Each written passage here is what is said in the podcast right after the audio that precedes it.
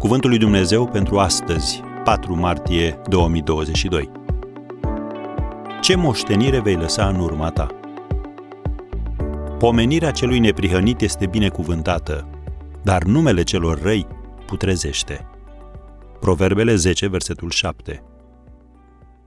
Inventatorul Charles F. Kettering a afirmat că cel mai important lucru pe care îl poate face această generație este să așeze câteva pietre de temelie pentru generația următoare. Am încheiat citatul. Pe termen scurt, atunci când oamenii își aduc aminte de numele tău, poate vor vorbi cu admirație despre ceea ce ai realizat și ai dobândit pentru tine însuți. Pe termen lung, cel mai mult își vor aminti de ceea ce ai făcut pentru alții. De aceea Biblia spune, pomenirea celui neprihănit este binecuvântată, dar numele celor răi putrezește. Dacă dorești să fii o binecuvântare pentru alții, iată ce poți face. Întâi, să-ți pese cu adevărat de oameni și să o dovedești.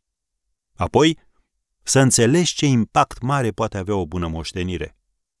Se spune că autorul și teologul David Elton Trueblad a zis Am făcut cel puțin un pas spre descoperirea sensului vieții atunci când am plantat copaci la umbra cărora știam prea bine că nu vom sta niciodată. Marele orator Henry Ward Beecher a spus Trebuie să trăim și să muncim în așa fel încât ceea ce noi am primit ca sămânță să ajungă la generația următoare ca floare, iar ceea ce noi am primit ca floare să ajungă la următoarea generație ca rod. În asta se vede adevăratul spirit al dragostei omenești. Am încheiat citatul. Așadar, care va fi moștenirea ta? Ce trebuie să încetezi să mai faci, să începi să faci sau să faci mai mult decât faci, pentru ca moștenirea ta să devină realitate?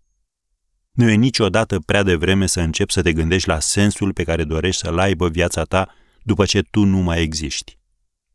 Asemenea unui postscriptum de la sfârșitul unei scrisori, tot așa, moștenirea ta le va spune celor care vin după tine, așa a fost viața mea.